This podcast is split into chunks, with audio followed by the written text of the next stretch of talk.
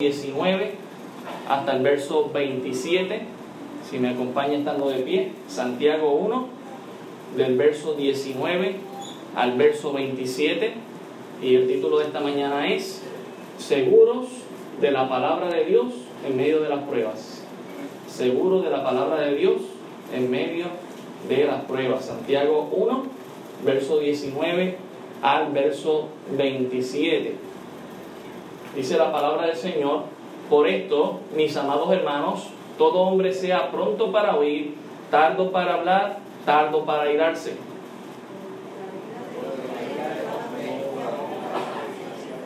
Por lo cual, desechando toda inmundicia y abundancia de malicia, recibid con mansedumbre la palabra implantada, la cual puede salvar vuestras almas.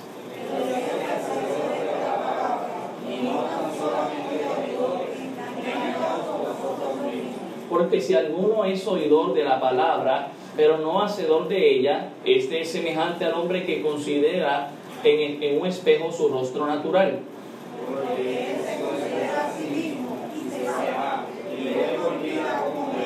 Mas el que mira atentamente en la perfecta ley, la de la libertad, y persevera en ella, no siendo oidor olvidadizo, sino hacedor de la obra, éste será bienaventurado en lo que hace.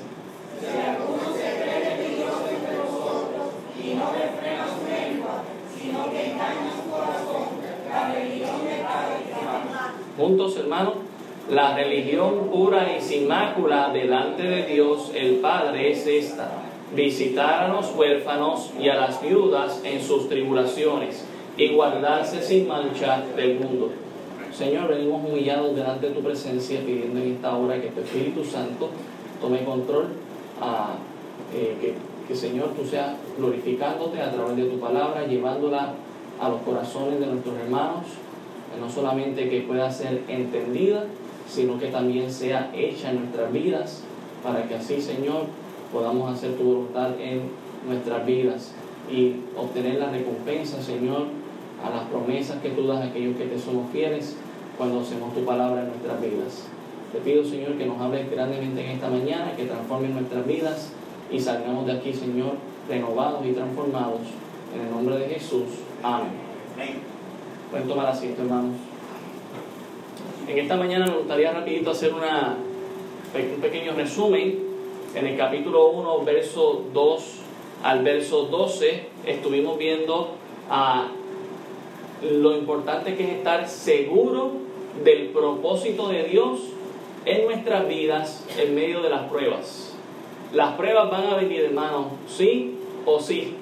No, no, no hay a una vida sin pruebas, pero debo estar seguro del propósito de Dios en medio de la prueba. ¿Y eso qué? Va a fortalecer mi fe, eso me va a ayudar a no dudar de Dios, a no estar, ¿verdad?, como ese hombre inconstante, como era, ¿verdad?, considerado en el capítulo 1, en el verso 6, que era arrastrado por el viento y echado de una parte a otra, como las ondas del mar, y que no fuéramos personas inconstantes, sino que pusiéramos toda nuestra confianza en Dios a pesar de la prueba, porque hay una bienaventuranza. No hay prueba si no hay recompensa. Va a haber una recompensa para aquellos que le somos fieles a Dios. Y recordamos, ¿verdad?, que debemos estar seguros del propósito de Dios en nuestras vidas, porque no hay accidente en la vida de los que aman a Dios. Todo está ordenado para un bien final. También Dios quiere perfeccionar nuestro carácter en las pruebas. La razón de las pruebas, hermanos, es mostrar que genuinamente somos verdaderos creyentes. Ah, hay gente que dice ser creyente y después en medio de la prueba se va. Bueno, el verdadero creyente se queda. Y eso lo estaremos viendo también en el pasaje de hoy. Dios quiere perfeccionar nuestra fe en las pruebas, mostrar que realmente le somos fieles, que ya no seamos más fluctuantes o inconstantes, que dejemos de ser orgullosos y seamos humildes, que ya no seamos más materialistas confiando en las cosas materiales, sino que podamos confiar en Dios del todo. Eso es lo que estuvimos viendo ahí en el capítulo 1 del 2 al 12. No hay prueba sin propósito, toda prueba tiene un propósito. No hay prueba sin salida, Dios da la salida para el que prueba. Las pruebas no son inhumanas, son humanas y Dios sabe hasta qué límite llevarte. Cuando tú dices no puedo más, Dios está mostrando fe en ti diciendo, no, tú puedes, tú sí puedes. No, no hay prueba sin corona, recordamos eso según el versículo 12. Eso lo vimos hace unas cuantas semanas atrás. Luego estábamos viendo hace dos semanas seguros de la bondad de Dios. Tenemos que estar seguros que en medio de la prueba o de la tentación que pueda venir a nuestras vidas, Dios no desea nuestro mal, Dios desea nuestro bien. Y eso lo estábamos viendo del versículo 13 al 18, porque algunos hermanos se sentían ah, aludidos y decían, no, yo creo que esta tentación que está viniendo a mi vida, Dios la está provocando. Bueno, el, el escritor dice, no, usted no está siendo tentado de parte de Dios. No te atrevas ni tan siquiera a decir eso, porque Dios no puede ser tentado. Y vimos cinco pruebas acerca de la tentación, ¿verdad? De que a cinco razones por las que Dios no sería quien nos tienta. En primer lugar, Dios no es malo, nosotros sí somos malos. A la naturaleza carnal del hombre es la otra prueba. Dios tiene una naturaleza muy distinta, Él no ha caído bajo pecado. El deseo nuestro que nos lleva a la desobediencia es muy distinto al deseo de Dios que lo que desea es nuestro bien finalmente. Y cuatro, a nuestro nosotros pecamos, Dios no peca. Lo vimos aún en la tentación, después de 40 días de ayuno y oración, Jesús no pecó, no cayó en la tentación de Satanás. Y una quinta razón es que nosotros si morimos a causa del pecado, Dios no muere porque Dios nunca ha pecado. Y aun cuando murió por nosotros en la cruz del Calvario fue por nuestros pecados y la tumba no le pudo aguantar más de tres días porque resucitó. Así que vimos esas cinco razones para que nosotros estemos seguros de que Dios es bueno aún en medio de la tentación. ¿Dios quiere que caigas en la tentación? No. Y vimos que muchas veces la tentación se va a convertir en una prueba. Vimos la historia de David, vimos la historia de Job, que muchas veces Dios va a permitir la tentación para probar si realmente somos creyentes. Pero aún así, Dios no nos tienta. Dios no solo quiere otorgarnos lo mejor, él también quiere sacar lo mejor de nosotros. Él nos pone en el horno de fuego porque quiere sacar ese diamante en bruto que está ahí ah, lleno de carbón y purificarlo para que sea un diamante que brille para Cristo. La bondad de Dios no puede traernos mal, solamente nos trae bien. La bondad de Dios solo trae lo bueno a nuestras vidas con cada prueba. No trae lo malo, sino lo bueno. Dios sigue siendo bueno aun cuando nos permite pasar por tiempos malos y la responsabilidad de lo que hagamos finalmente cae sobre nosotros mismos. A veces no es ni tan siquiera el diablo, ni los demonios, ni los amigos, ni el mundo, sino que muchas veces somos nosotros mismos que caemos en la tentación. Somos, como decía hace dos semanas, ese ratoncito que ve esa mesa bonita de madera con un queso encima bien bonito y vamos allá corriendo y caemos en la trampa porque nosotros mismos fuimos atraídos y seducidos. Los problemas y las presiones no son una excusa para dar lugar a nuestra carne. Dios no nos envía la tentación, pero sí permite ella en nuestras vidas para afirmar nuestro carácter. Y lo bueno de Dios no siempre es como lo imaginamos, pero es mejor de lo que imaginamos. Entonces no es que Dios desea algo simplemente bueno que tú estés imaginando, hermano, es que Dios desea algo mucho más bueno de lo que tú estás imaginando. Amén. Ahí entonces llegamos al versículo 19. Versículo 19, ya hemos visto entonces la seguridad en Dios acerca del propósito de las pruebas, la seguridad que tenemos que tener en la bondad de Dios en medio de las pruebas, y hoy estaremos viendo la seguridad que debemos tener de la palabra de Dios en medio de las pruebas. Mire el versículo 19, dice, por esto mis amados hermanos, todo hombre sea pronto para oír, tardo para hablar y tardo para airarse. Su palabra en nosotros nos permite tener mejores relaciones aún en las pruebas. Muchas veces vamos a ser tentados, hermano, y tenemos un mal día. Hemos tenido un mal día por las pruebas. Y la tentación llega para que nosotros con nuestra boca hagamos y deshagamos. Y bueno, Santiago habla un poquito más de esto en el capítulo 3, que dice que nuestra lengua es un fuego de maldad, un mundo de maldad, ah, y es como un fuego que quema un bosque. Pero reteniéndonos aquí en el capítulo 1, ya nos está dando algunos consejos básicos de qué hacer con nuestra boquita, que muchas veces es rápida para pecar. Y nos dice ahí, todo hombre, y esto incluye a la mujer, sea pronto para oír En otras palabras, pronto para oír es como que avanza, escucha, alístate, corre, ven y presta atención. Alguien dijo que Dios nos creó perfectamente bien, hermano, con dos oídos y una boca. ¿Sabe para qué? Para que escuchemos más de lo que hablamos. Pero ¿cuántos de nosotros conocemos a gente que parece que tienen dos bocas y un oído? Hermano, y muchas veces nos comportamos así. Esa es la realidad. Pero el pasaje nos dice, mira, hay que ser pronto para oír, tardo para hablar. Esa palabra tardo viene de la palabra retardar. O sea, tengo que aguantar el, hecho de, de hablar. Dice, y tardo para airarse. Aquí Dios nos da una de las claves más importantes en la resolución de conflictos. Si seguimos fielmente esta clave compuesta por tres ejercicios de nuestros sentidos, nuestras relaciones comenzarán a caminar en la manera que Dios desea. La realidad es que si le creemos a Dios y a su palabra, nos vamos a evitar, hermano, muchos problemas y también muchas tentaciones. Mire, vaya conmigo a Mateo, el capítulo 13, versículo 9. Le decía, ¿verdad?, que eh, las semanas pasadas que escuchar a Santiago, el medio hermano de nuestro Señor Jesucristo, es escuchar a Jesús, porque él repite mucho acerca de las enseñanzas de Jesucristo. Mire Mateo 13, versículo 9. Esto es en referente en cuanto a ser prontos para oír. Mateo 13, 9, una de las citas que más Jesús decía es, el que tiene oídos para oír, oiga. Y eso lo repitió muchas veces en su ministerio. Usa tus oídos para oír. A Romanos 10, 17 recordamos, hermanos, la fe no viene por estar hablando. La fe viene por el oír y oír la palabra de Dios. Hay que ser pronto para oír. Mire también, vaya conmigo a Eclesiastés el capítulo 5. Y aquí entraríamos también no solamente en el oír, sino también en ser tardo para hablar. Eclesiastés el capítulo 5,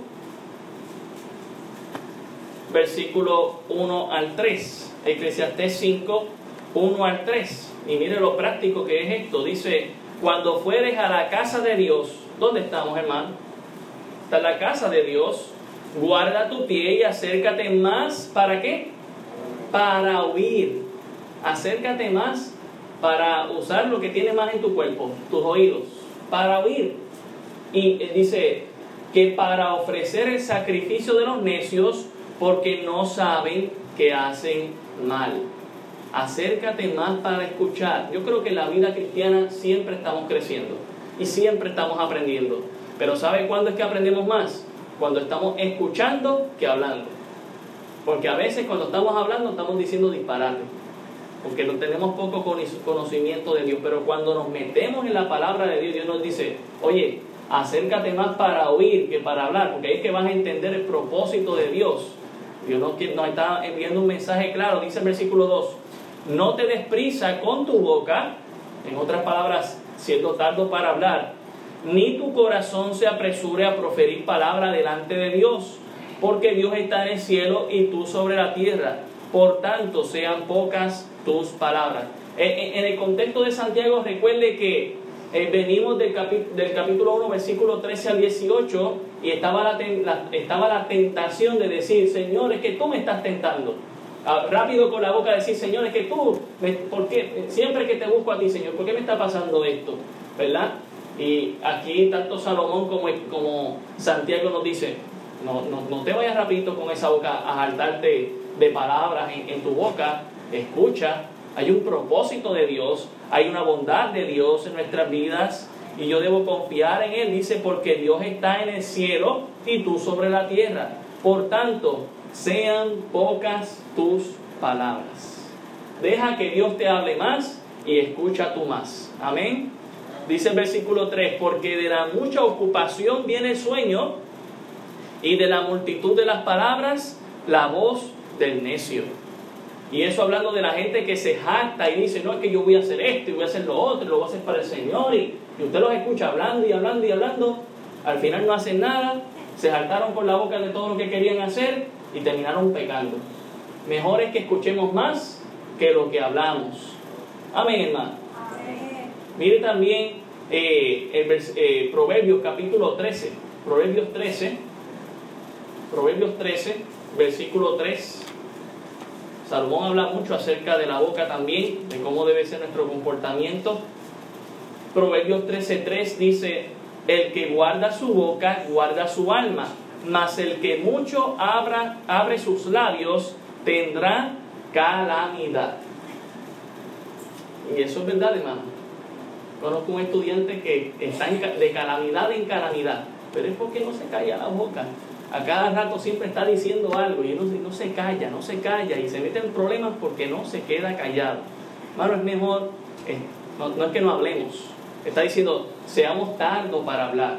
O sea, no es que no, no tengamos una conversación, no es que no digamos algo a Dios, pero piensa bien lo que vas a decir para que no caigas en calamidad. Mire también el capítulo 10 de Proverbios, el versículo 19. Capítulo 10, versículo 19. Salomón también nos dice aquí, en las muchas palabras no falta pecado, mas el que, el, el que refrena sus labios es, ¿qué?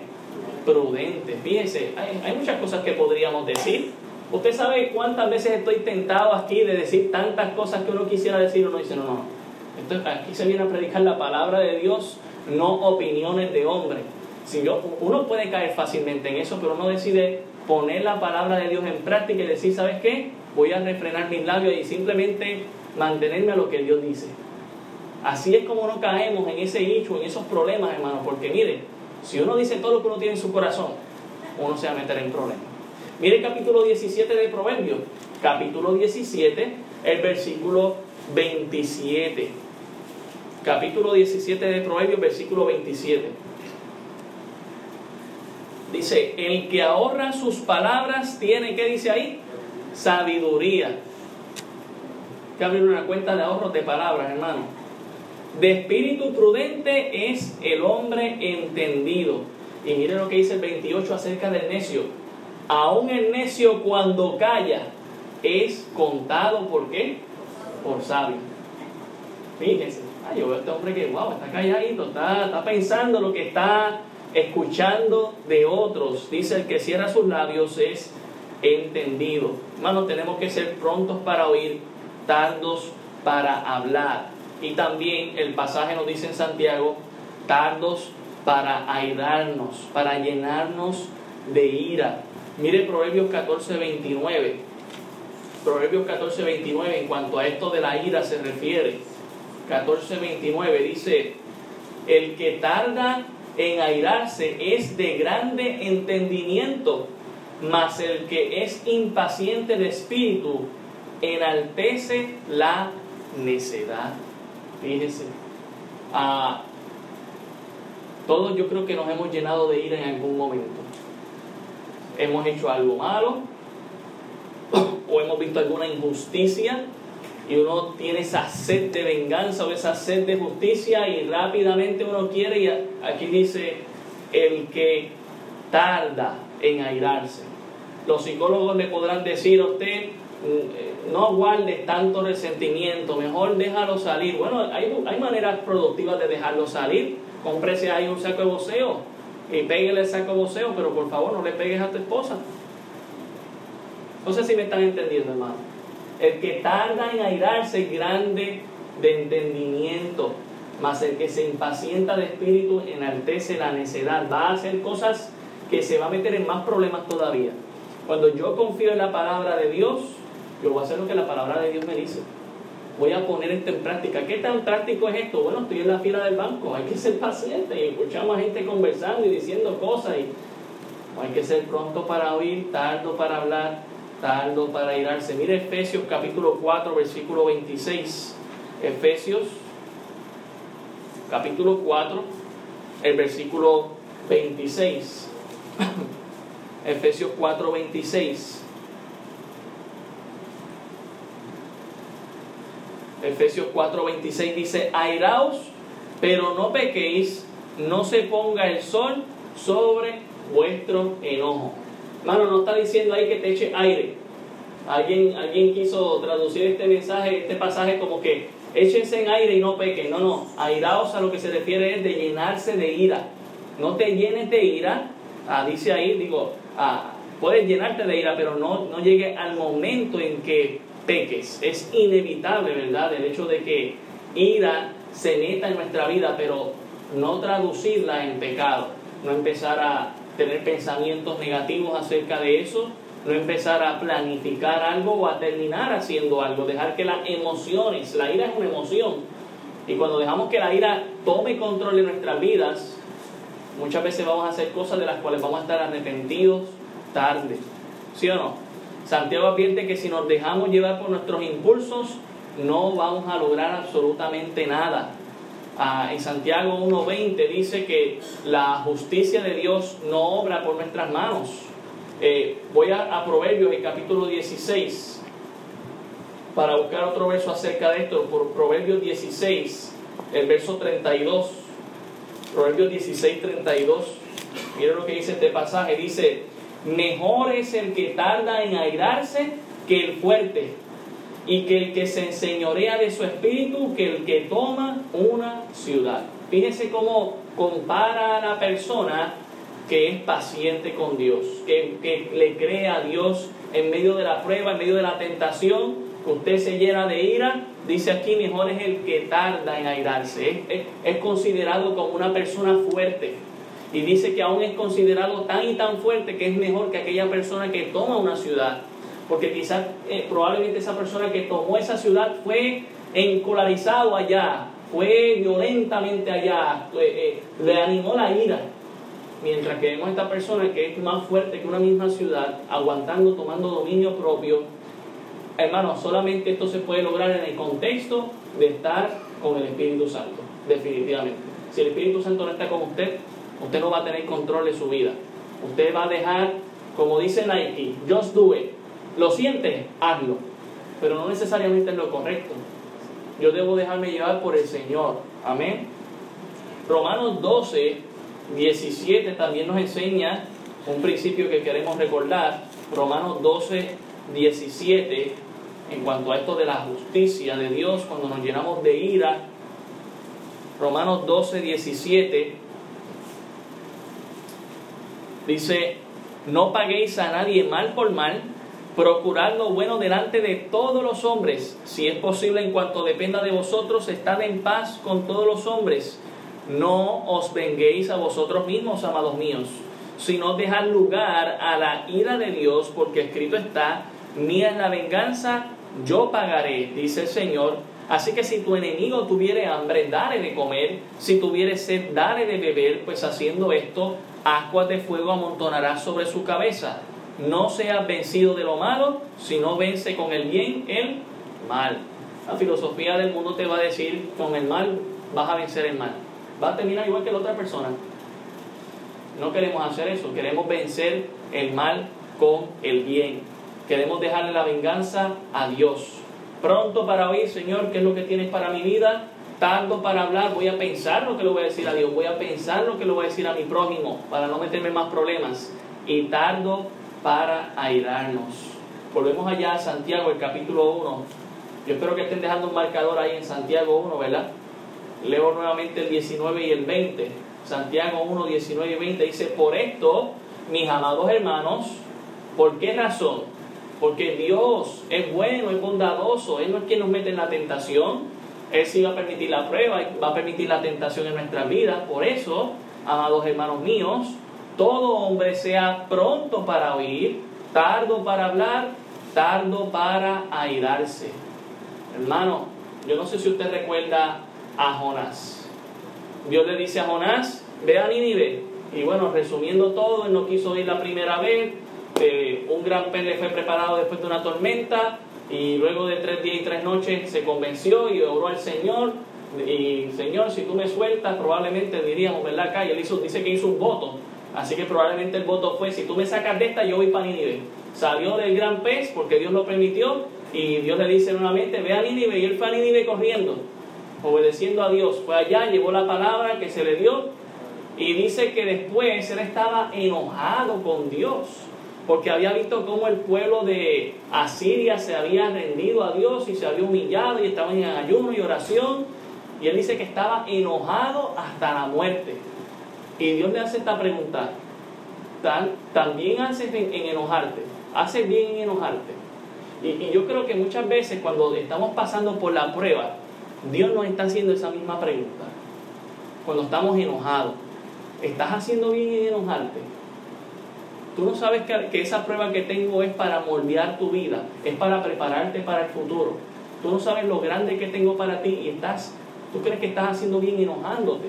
Y Jonás le contesta, sí, mucho hasta la muerte. Pues no se, no se cayó la boca. Tardo en hablar no fue. Hermano, creo que muchas veces lo que tenemos que hacer es, Señor, no estoy entendiendo, pero yo creo en tu palabra. No estoy entendiendo, pero yo voy a ser tardo en estas cosas. Voy a ser paciente. Yo sé que vivimos en la generación microondas y que ya estamos en 5G en el Internet y que todo es veloz y que todo es rápido, pero con Dios las cosas se hacen bien. Y si hay que hacerlo con calma, se hacen con calma. Esperando en Dios, esperando en su voluntad. Dice el verso 20, porque la ira del hombre no obra la justicia de Dios. Usted pensará, no, es que mataron a mi hijo, yo voy a salir a matar a ese, a ese y usted vaya y, y, toma la justicia en sus manos, usted, usted acaba de cometer una injusticia, porque usted mató a otra persona. Debemos confiar en Dios, en su palabra. No dejemos que la ira ah, tome control de nuestras vidas. Dejemos que sea el Señor. Su palabra en nosotros nos va a permitir tener mejores relaciones aún en medio de la prueba. ¿Confiamos en Dios, hermanos? Yo espero que sí, que estemos confiando en Dios. Dios tiene cosas maravillosas, pero no las debemos arruinar a, porque no seamos pronto para oír, tardo para hablar y tardo para ayudarnos. Mire, su palabra, la palabra de Dios tiene tanta bendición que en el versículo 21 en adelante nos dice lo que tenemos que hacer. Dice el verso 21, por lo cual, desechando toda inmundicia, y abundancia de malicia, recibid con mansedumbre la palabra implantada, la cual puede salvar vuestras almas. ¿Qué tenemos que hacer, hermanos, para recibir la palabra de Dios? Tengo que sacar, tengo que despojar toda inmundicia, mancha, pecado que hay en mi vida, ya sea de comisión, de omisión, de pensamiento, que sabía que tenía que hacer eso y no lo hice, o aquello que hice que estuvo mal, yo tengo que pedirle perdón a Dios, arrepentirme y sacar eso de mi vida. No puedo, no puedo tener, no puedo recibir la palabra de Dios si hay inmundicia en mi vida. Y dice, y abundancia de malicia. Ah, hermanos, aún el creyente convertido en Cristo tiene la capacidad de hacer cosas perversas aún el creyente convertido a Cristo tiene capacidad de hacer cosas malas. Podemos preguntarlo a, preguntarle a David, que se acostó con otra mujer. Podemos preguntarle a Abraham, que le mintió al faraón diciendo que Sara era su hermana. Bueno, le dijo una media verdad, pero sabemos que una media verdad también es una mentira. No le dijo que era su esposa. Podemos seguir pensando en otros que hicieron cosas perversas ya aún. Eh, ¿Qué dijo Pedro? Ah, Señor, yo nunca te voy a negar. Tres veces le negó. El creyente tiene esa capacidad. No le estoy animando a que lo hagamos, pero la verdad es que tenemos esa capacidad. Y él, está, escribiendo a cristianos, Santiago le está escribiendo a gente cristiana. Le dice, desechen toda inmundicia, toda abundancia de malicia que hay en sus corazones y reciban con mansedumbre, con humildad, eh, tranquilos, la palabra implantada la cual puede salvar vuestras almas. Para recibir la verdad debemos estar moralmente limpios. Mire Salmo 25, lo que dice Salmo 25. Dejo un marcador ahí, ¿verdad? En Santiago. Y vaya conmigo a Salmo 25 para mostrarles esto de que para recibir la verdad debemos estar moralmente limpios. Salmo 25, verso 8 al 15. Salmo 25, 8 al 15 dice, bueno y recto es Jehová, por tanto, Él enseñará a los pecadores el camino, encaminará a los humildes por el juicio y enseñará a los mansos su carrera. Todos tenemos una carrera por correr. ¿A quién se la va a enseñar Dios? A los mansos, dice ahí. Dice el versículo 10, todas las sendas de Jehová son misericordia y verdad para los que guardan su pacto y sus testimonios. Por amor de tu nombre, oh Jehová, perdonarás también mi pecado que es grande. Fíjese, el salmista está diciendo aquí que tiene un pecado grande. Pero Señor, tú me vas a perdonar, yo te voy a pedir perdón. ¿Quién es el hombre que teme a Jehová? Él le enseñará el camino que ha de escoger. Gozará él de bienestar y su descendencia heredará la tierra. La comunión íntima de Jehová es con los que le temen y a ellos hará conocer su pacto. Mis ojos están siempre hacia Jehová porque Él sacará mis pies de la red. Oye, parece que el samita estaba pasando por una prueba y fue tardo para airarse.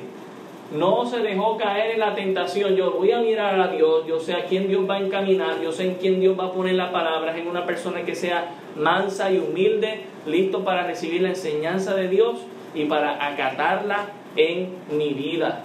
Debo estar limpio ante Dios. Perdóname, Señor Mire Isaías 66, 2. Isaías 66, 2.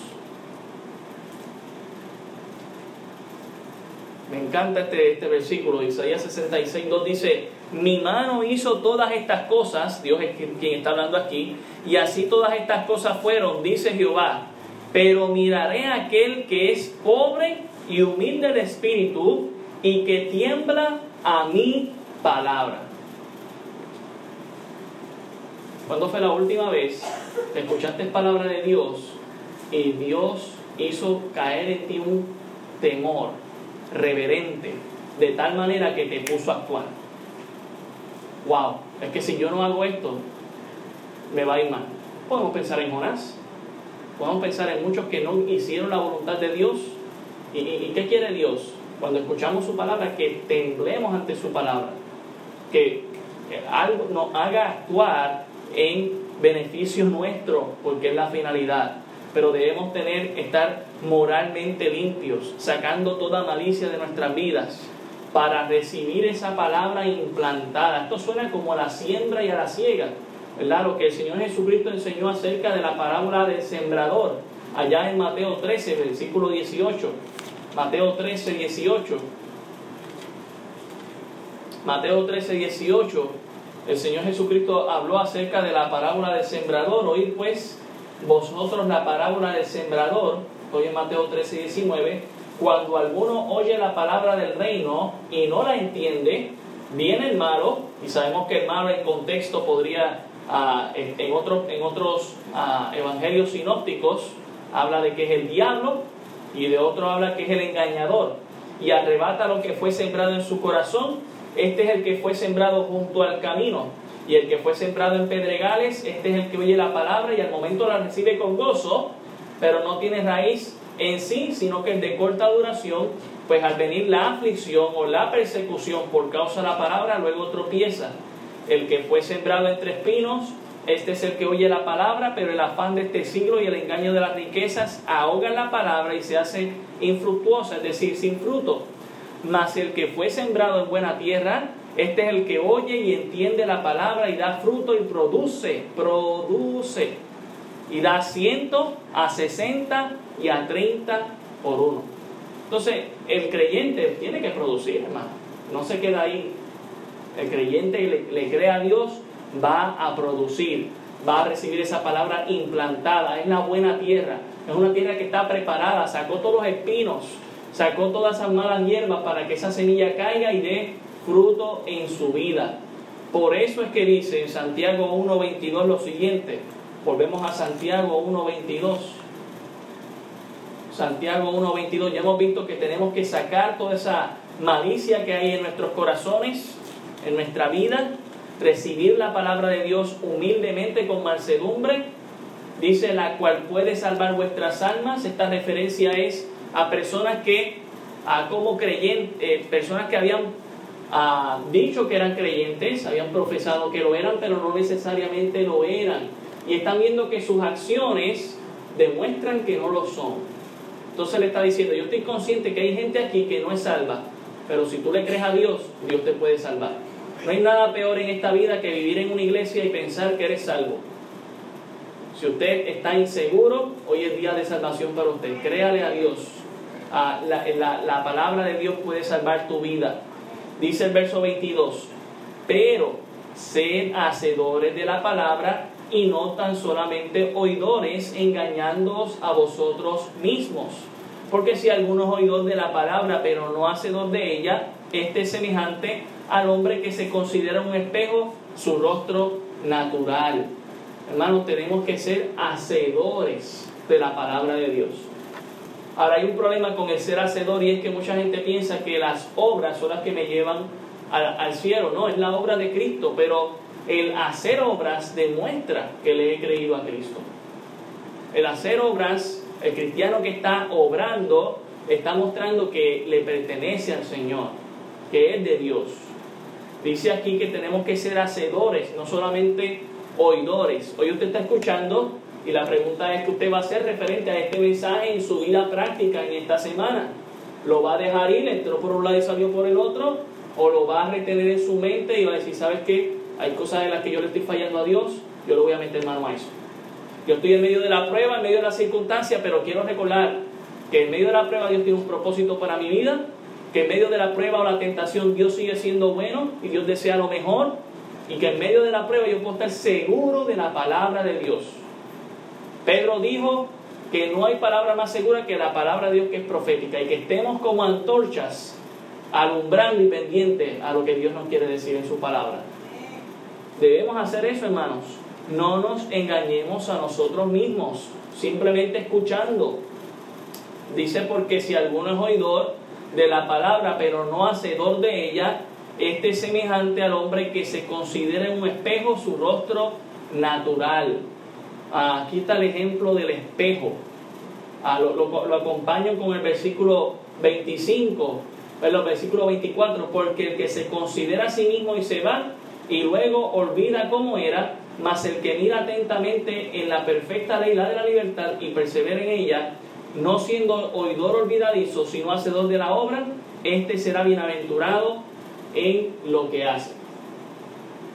¿Ha usted escuchando la expresión, esa persona parece que no se miró un espejo hoy? Y muchas veces nos referimos a una persona que no está muy bien lúcida, eh, está todo despeinado, todo despeinado, parece que el maquillaje se lo puso mal, el lifting le llegó hasta acá abajo, ah, se fue con un pendiente nada más, el otro parece que no lo tenía, el pantalón lo tiene al revés, no, no sé, nos vemos en la calle, ¿verdad? Y decimos, este parece que no se miró un espejo, ¿verdad? Esa es la ilustración que está haciendo Santiago aquí. El espejo busca animarte a hacer una acción. Yo no sé usted, pero yo me miré en el espejo esta mañana. Si usted me hubiesen visto como yo me miré en el espejo esta mañana, no me hubiesen visto igual.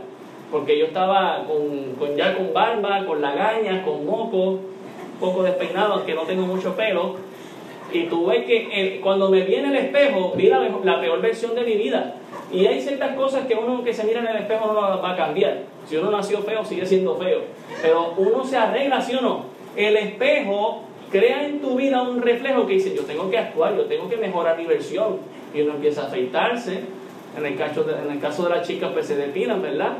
Este, uno, las chicas se maquillan, uno se baña, uno se presenta good looking, ¿sí o no? y más si venimos a la casa del Señor para Dios. Hermano, el espejo de la palabra de Dios quiere crear eso en tu vida, quiere que te veas y que veas tu propio pecado y digas, espérate, yo tengo que limpiarme, yo tengo que hacer algo referente a esto. Si, el espejo natural en tu casa en ti crea una acción, cuanto más la palabra de Dios que muestra lo pecador que somos, o lo pecador que eres también. Somos pecadores, hermanos y tenemos que limpiarnos, no podemos engañarnos a nosotros mismos.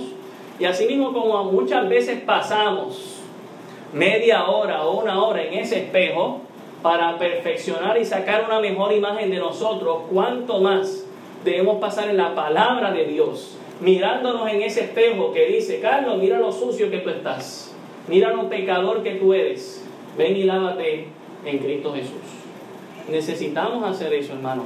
Y, y eso le pregunto yo a usted, ¿cuántas veces usted se mira en el espejo? Por lo menos una vez al día. Digo, espero, ¿verdad? Una persona que quiere verse bien todos los días, por lo menos se mira una vez al día. Pues por lo menos, hermano, saque tiempo para mirarse en el espejo de la palabra de Dios una vez al día.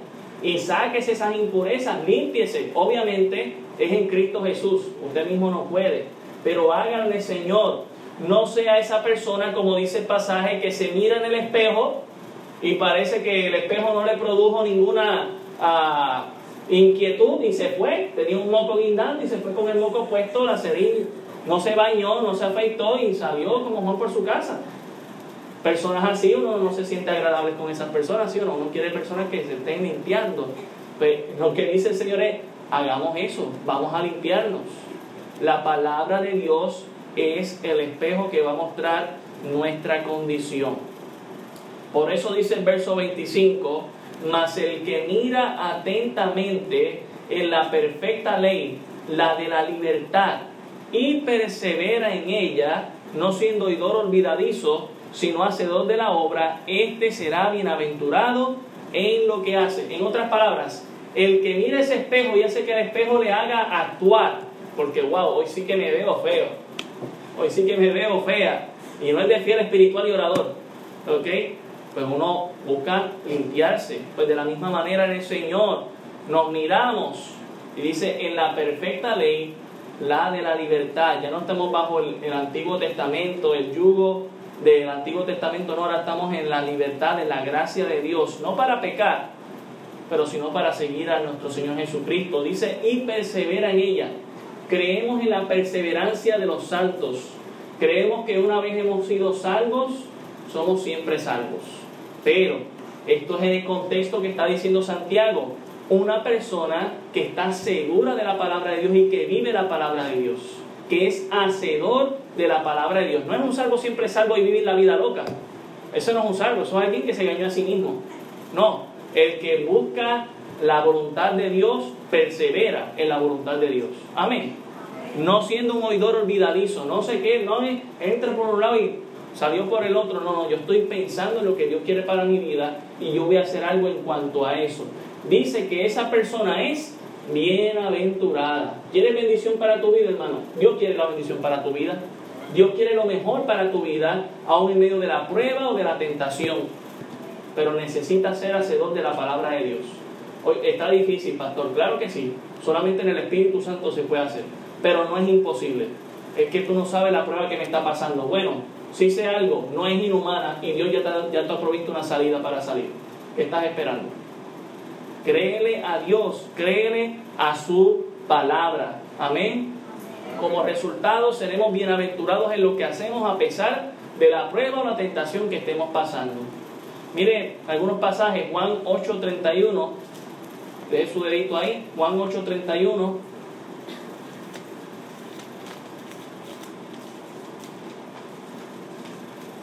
Juan capítulo 8, el verso 31 y 32 dice, Dijo entonces Jesús a los judíos que habían creído en él, si vosotros permaneciereis en mi palabra, seréis verdaderamente mis discípulos y conoceréis la verdad y la verdad que os hará libres.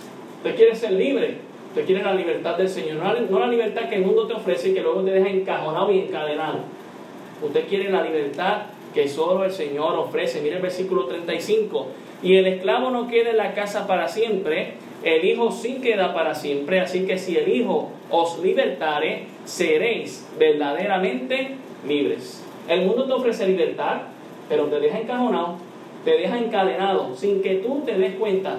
Te deja en el vicio, te deja eh, eh, eh, en un ciclo vicioso para que tú sigas ahí creyendo en eso y haciendo eso. Dios te dice, ven a mí, yo te voy a libertar de todo eso. Ahora, obviamente, cuando pasamos de ser esclavo del mundo, nos convertimos en esclavo de Cristo. Pero ¿sabe qué? Ser esclavo, esclavo de Cristo no es una carga, es una bendición. Pertenecerle al Señor y Rey de Reyes y Señor de Señores es un privilegio. Ahí es que gozamos la verdadera libertad. Su palabra, hermano, por lo tanto, nos impulsa a dar a otros del bien que recibimos aún en medio de la prueba. O sea que Dios no solamente quiere capacitarme, madurarme, madurar mi fe, que yo le crea a Dios, a su palabra, Él es bueno, no es malo, sino que en medio de la prueba me impulsa no solamente a quitarme de la malicia, pero también me impulsa a ayudar a otros que están pasando necesidad. Mire lo que dice en Santiago 1.26. Santiago 1.16, 26. Si alguno se cree religioso entre vosotros y no refrena su lengua, sino que engaña su corazón, la religión del tal es vana. Fíjense que hay una religión buena y una, una religión mala. Y aquí habla de la religión vana y la religión pura, hablando de la que es mala y buena. Hay mucha gente que habla acerca de las religiones, que todas conducen a Dios. Eso es mentira, hermano. Hay mucha gente que habla de las religiones como que todas son iguales. La realidad es que no. Las religiones todas son superficialmente iguales, pero fundamentalmente diferentes. Todas tienen ritos y ceremonias, pero no todas te van a llevar a Cristo. Y hay gente que enseña, bueno, no, es que las religiones son superficialmente diferentes y fundamentalmente son iguales. No, es al revés. Realmente es superficialmente igual. Ellos hacen sus ritos de oraciones también. Ellos hacen sus ritos de sacrificios. Pero es fundamentalmente diferente porque la diferencia la hace Cristo. Ya una vez Él se ofreció como el sacrificio, que yo no tengo que hacer más sacrificio. Ya una vez Él se ofreció como sacerdote, ahora no tengo que ir a un cura, voy directamente al Padre. No tengo que hacer nada para mi salvación. En, otros, en otras religiones hay que hacer tanto para ganar la salvación que a veces es imposible. Pero Cristo te la da gratis. Es fundamentalmente diferente la religión. La religión vana es la persona que se cree religiosa, como en los tiempos de Jesucristo, los fariseos ah, y los saduceos, que no refrenaban su lengua, ¿verdad? Que muchas veces estaban en lugares públicos para que la gente las viera y ellos oraban y iban a las casas de las viudas, pero que la gente me viera entrando en la casa de las viudas y se ponían campanitas, ¿verdad? Para que todo el mundo lo escuchara. Ahí viene fariseo, viene fariseo, ¿verdad? Como si fuese algo más que Dios. No, hermano, no nos engañemos. Dice el verso 27, la religión pura, la verdadera y sin mácula, es decir, sin mancha, delante de Dios el Padre es esta, visitar a los huérfanos y a las viudas en sus tribulaciones y guardarse, y guardarse del mundo, eh, y sin mancha del mundo. Entonces su palabra, la palabra de Dios, nos impulsa a dar a otros el bien Personas necesitadas como las que siempre el Señor Jesucristo y Dios recordaban en las Escrituras. El huérfano y las viudas. Gente sin papá y gente que, mujeres que quedaban desamparadas completamente. Y menciona a las mujeres en el contexto de que no tenían muchas veces herencia ni de sus padres, porque con quien heredaban era con su propio esposo. Así que esto no es nada machista, sino en el contexto cultural. Pero nosotros vemos mucha gente que no necesariamente es huérfano ni viuda y están necesitadas. ¿Y dónde está nuestra, nuestro ánimo de ayudar a estas personas? Su palabra, la palabra de Dios, es la que nos debe animar. Es que yo estoy pasando por una prueba, ¿cómo yo lo puedo ayudar a él? Tú no sabes lo que Dios puede hacer en medio de la prueba. ¿Recuerdas cuando Jesús multiplicó los panes y los peces? Estaban pasando por una prueba, lo que había eran cinco panes y dos peces. ¿Y qué hace el Señor? Le, dice, sigue el, consejo de los discípulos que, que se vayan para sus casas. No, él dice, empieza a acomodarlos en grupitos, ordénalo todo, que el milagro va por ahí. Muchas veces para que ocurra el milagro, hermano, tenemos que ordenar nuestra vida. Queremos, una, queremos milagros sin una vida ordenada, pero no, el Señor fue y ordenó en grupitos y oró. Y en medio de la prueba, Dios proveyó para ellos y para los demás. Y muchas veces estamos en medio de la prueba y este me está pidiendo ayuda, esta, pero yo, no, ni tan siquiera estoy, estoy yo viviendo con una situación, ¿cómo voy a poder? Bueno, quieres recordar también la historia de Eliseo o de Elías, no recuerdo ahora cuál de los dos fue, el profeta que le, le, pidió un poco de, de, pan y de aceite para que se lo hicieran al primero y la mujer le dice, pero es que lo que queda es la última porción y después yo y mi hijo nos vamos a echar a morir. Confía en Dios, hazme ahí un poco, mujer. Y se lo hizo. Y luego el Señor le proveyó aceite para todo el mundo. Para él, para los vecinos, para el profeta. Es que el que le crea a Dios siempre tiene, hermano. El que le crea la palabra de Dios, Dios le bendice. Dios nos impulsa a dar a otros aún en medio de la prueba en la que estamos pasando. Quizás no puedas dar mucho, pero puedas darle a Dios, lo, puedas darle a esa persona de lo que Dios te ha dado aún en medio de las pruebas, en medio de la tribulación que estás pasando. Dice, y parte de esta religión pura es guardarse sin mancha del mundo. No solamente es guardarme de, la, de, de cubrir las necesidades de personas que estén necesitadas, valga la redundancia, y ese amor sea práctico, sino que también tengamos una vida de santidad práctica. Que, seamos puros ante Dios, que nos guardemos de las influencias de este mundo. El mundo va encaminado, dirigido por el diablo, ya sea por su propia voluntad o ignorantemente, pero nosotros estamos para seguir a Cristo y su palabra. ¿Por qué? Porque aún en medio de la prueba y la tentación, yo estoy seguro del propósito de Dios en mi vida, de la bondad de Dios y también de la palabra de Dios, que es viva y eficaz. Los problemas o crisis por las que atravesamos no pueden destruirnos, pero pueden fortalecer nuestra fe genuina. La prueba está ahí para hacer una mejor versión de usted, hermano. Lo mejor de esto es que los que viven a nuestro alrededor también se benefician de lo que la palabra de Dios hace en nosotros.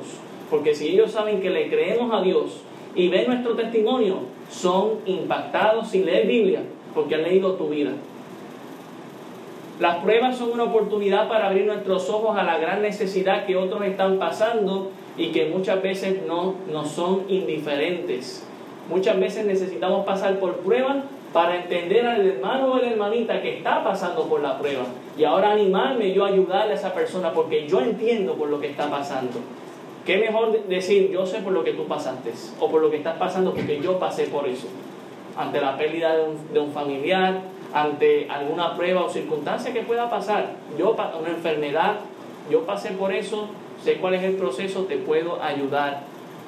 Aunque el sufrimiento que atravesamos es fuerte, no debemos descuidar la palabra del Señor. En ella hay toda fuente de sabiduría, gracia y verdad y ella nos fortalecerá y nos capacitará para ejercer un correcto ministerio sobre otros.